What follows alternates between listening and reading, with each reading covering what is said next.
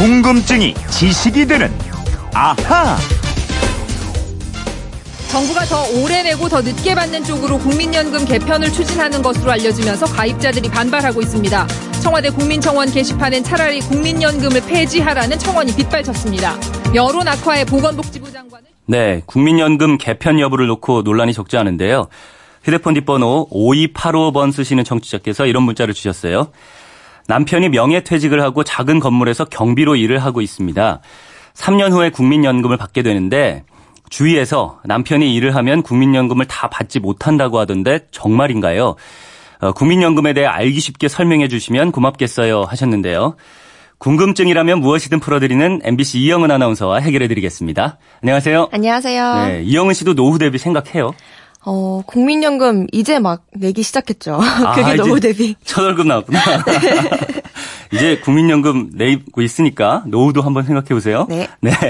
국민연금을 받는 연령이 지금 몇 살이죠? 이게 나이가 조금씩 늘어나죠? 네, 흔히 국민연금을 받는다고 하시는데 정확히는 노령연금입니다. 네. 국민연금 가입 기간이 10년 이상이고 60세 이상이 되면요. 기본 연금액과 부양가족 연금액을 합산해서 살아있는 동안 연금을 지급해요. 이게 네. 바로 노령연금입니다. 현재 1952년생 이전은 60세, 53년생부터 56년생까지 는 61세, 57년생부터 60년생까지는 62세 이런 식으로 조금씩 늦춰져서요. 네. 1969년생 이후부터는 65세가 돼야 노령연금을 받게 됩니다. 그렇군요. 그런데 이 65세를 조금 더 늦춰서 67세로 해야 되는 거 아니냐? 최근에 이런 얘기가 나오고 있는 거죠. 네, 지금 이대로 가면 2057년에는 국민들한테 받아서 쌓아둔 기금이 다 떨어진다는 거예요. 네. 그래서 내는 보험료도 더 내고 받는 노령연금은 더 늦게 받도록 해야 하는 게 아니냐 이런 검토가 있습니다. 네. 그래서 논란도 많은데 먼저 이분 말씀처럼 노령연금을 받을 나이가 됐을 때 일을 하고 있으면 받아야 될 돈을 다 못 받아요? 어, 소득이 얼마냐에 따라서 다릅니다. 노령연금 개시 연령만 되면 예정된 금액이 꼬박꼬박 지급되는 줄 알고 계신 분들이 대부분일 텐데요. 네. 그게 아니고요. 일정 수준 이상의 소득이 있으면 지급액이 깎입니다. 음, 지급액이 깎인다. 그럼 일정 수준 이상의 소득이 얼만데요? 어, 최근 3년 동안의 국민연금 전체 가입자의 월 평균 소득입니다. 이걸 연금공단이나 학자들은 A값이라고 하는데요. 네. 이월 평균 소득이 올해는 227만 원입니다. 연금 받을 분의 소득이 이 금액을 넘어가면 연금액이 줄어듭니다. 음. 근데 근로소득은 수령액이 아니라 공제액을 뺀 금액이거든요. 네. 따라서 연금이 감액되려면 연봉이 4천만 원 이상은 돼야 합니다. 음, 깎이긴 깎여도 연봉이 4천만 원은 넘어야 깎인다. 그런데 이 월급 받는 분들도 있겠지만 사업하는 분들도 있고 뭐 이자를 받는 분들도 있을 텐데요. 네, 이 월평균 소득 계산에는 근로소득과 사업소득, 임대소득이 들어가고요. 음. 이자나 배당소득은 소득 계산할 때 제외됩니다. 네. 어, 그렇다면 이 지급액 얼마나 깎이는지 이게 참 중요하잖아요. 그렇죠. 227만 원, 그러니까 올해 월 평균 소득인 이 227만 원을 초과한 소득이 100만 원 미만이면 5%, 음. 200만 원 미만은 10%, 300만 원 미만은 15%, 400만 원 미만은 20%, 400만 원 이상은 25%고요. 최대 감액 금액은 국민연금의 절반까지입니다. 그렇군요. 이 남편분의 연금도 깎이지 않을 것 같고요. 해당되는 분이 많을 것 같지는 않을, 않을 것 같은데 그래도 깎이는 분들 입장에서는 기분이 안 좋겠어요. 어, 그래도 손해를 보지 않는 방법이 있어요. 연금 수령 시점을 아예 늦추는 겁니다. 그러니까 연금을 받지 않아도 생활할 정도의 소득이 있으면요. 연금 수령 개시 시기를 한 번에 한해서 최대 5년까지 늦출 수 있는데요. 네. 이렇게 하면 연금액이 1년에 7.2%씩 5년이면 36% 늘어납니다. 음, 그런 방법도 있네요. 그럼 해당되는 분들은 활용하는 것도 좋겠는데 근데 이 소득이 있다고 깎이는 건 왜 깎이는 거예요? 국민연금은 사회보장 성격을 가진 사회보험입니다. 국민이 돈을 벌 때 그 돈을 모아뒀다가요. 소득이 없는 노후에 연금을 주자는 건데 네. 이 소득이 있는데도 연금을 다 주면 과잉으로 보장하는 거다. 이런 거예요. 음, 그런 논리를 역시 안 주는 것이 배우자 연금이잖아요.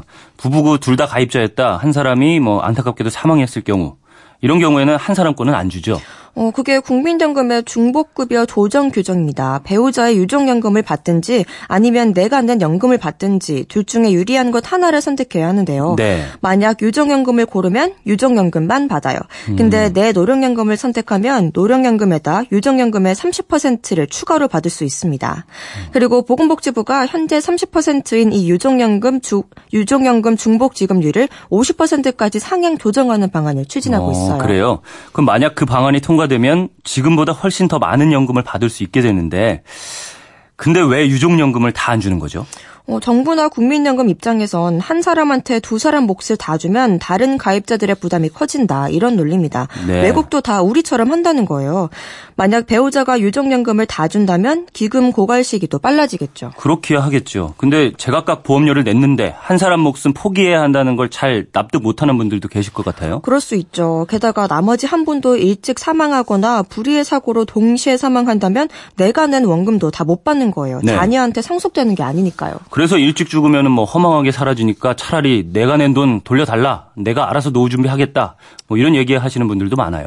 네, 특히 보험료를 올린다, 연금 받는 시점을 늦춘다 하는 얘기가 나올 때마다 그런 소리가 커지는데요. 네. 어, 기본적으로 국민연금은 오래 살수록 이익입니다. 죽을 때까지 지급이 보장되니까요. 음. 어, 그리고 소득이 낮은 사람은 낸 돈보다 최대 4.5배까지 받고 소득이 높은 사람도 낸 돈의 1.4배를 받아요. 이건 어떤 사보험, 어떤 민간보험도 따 라올 수가 없습니다. 음, 개인적으로 개인연금에 가입하는 것보다 국민연금이 낫다는 얘기죠? 그럼요. 나중에 지급하는 돈이 훨씬 많은 국민연금은 안 내고 개인연금은 꼬박꼬박 낸다? 이건 난센스입니다. 음. 개인연금 낼 돈이 있다면 국민연금 내는 게 훨씬 좋아요.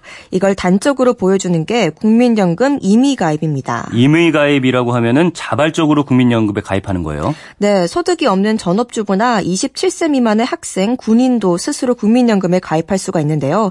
이런 사람이 현재 34만 명이 넘고요. 이들 대부분이 고소득층입니다. 국민연금이 불안하다는데도 이렇게 부자들이 자발적으로 가입하는 이유가 뭐겠어요? 그만큼 이익이기 때문이죠. 네, 그렇지만 이 국민연금 기금이 얼마 안 있으면 바닥 난다는 거잖아요. 어, 바닥이 나긴 날 겁니다. 왜냐하면 적게 내고 많이 받는 구조기 때문이에요.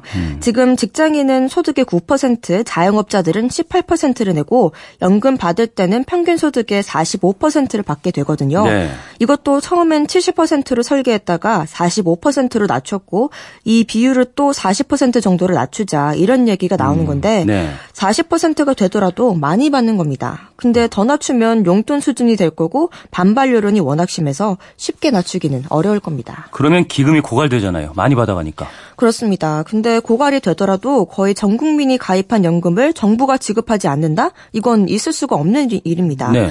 그리고 2057년에 고갈된다면 39년 후의 일인데요. 지금 보면 세상이 5년, 10년마다 휙 바뀌는데 40년 후의 일을 어떻게 알겠느냐. 지금 너무 걱정할 필요가 없다. 이렇게 얘기하는 전문가들도 많습니다. 하기는 뭐 40년 전에 오늘의 우리를 정확하게 예측한 이가 있었을까요? 지금은 또 뭐 4차 산업혁명이다, 인공지능이다, 변하는 속도가 굉장히 빠르잖아요. 그리고 연금은 소득세 분배 기능이 있는 사회보험이기 때문에 고소득층은 상대적으로 손해를 봅니다. 그래서 고소득층이 국민연금을 없애자 하는 건 이해타산 측면에서 그럴 수 있지만 저소득층은 무조건 국민연금 폐지론에 휩쓸리면 안 돼요. 일을 내고 3이나 4를 받는데 엄청난 이익이잖아요. 그리고 고소득층도 사실 손해가 아닌 게 저소득층보다 더 오래 살잖아요. 연금은 오래 살수록 좋은 건데 7년 정도 오래 사니까 상대적으로 이익입니다. 그렇게 보면 또 그렇네요. 오래 사니까 많이 받고 말이죠. 어, 질문하신 5285님 궁금증이 좀 풀리셨나요? 어, 선물 보내드리겠고요. 이영은 아나운서 이분처럼 궁금할 때는 어떻게 하면 되는지 알려주세요. 네, 그건 이렇습니다. 인터넷 게시판이나 MBC 미니 아니면 휴대폰 문자 샵 8001번으로 보내주시면 됩니다. 문자 보내실 땐 미니는 공짜지만 휴대폰은 짧은 건 50원, 긴 건 100원 내 이용료가 있습니다. 네, 지금까지 궁금증이 지식이 되는 아하 이영은 아나운서였습니다. 내일 또 뵙죠. 감사합니다.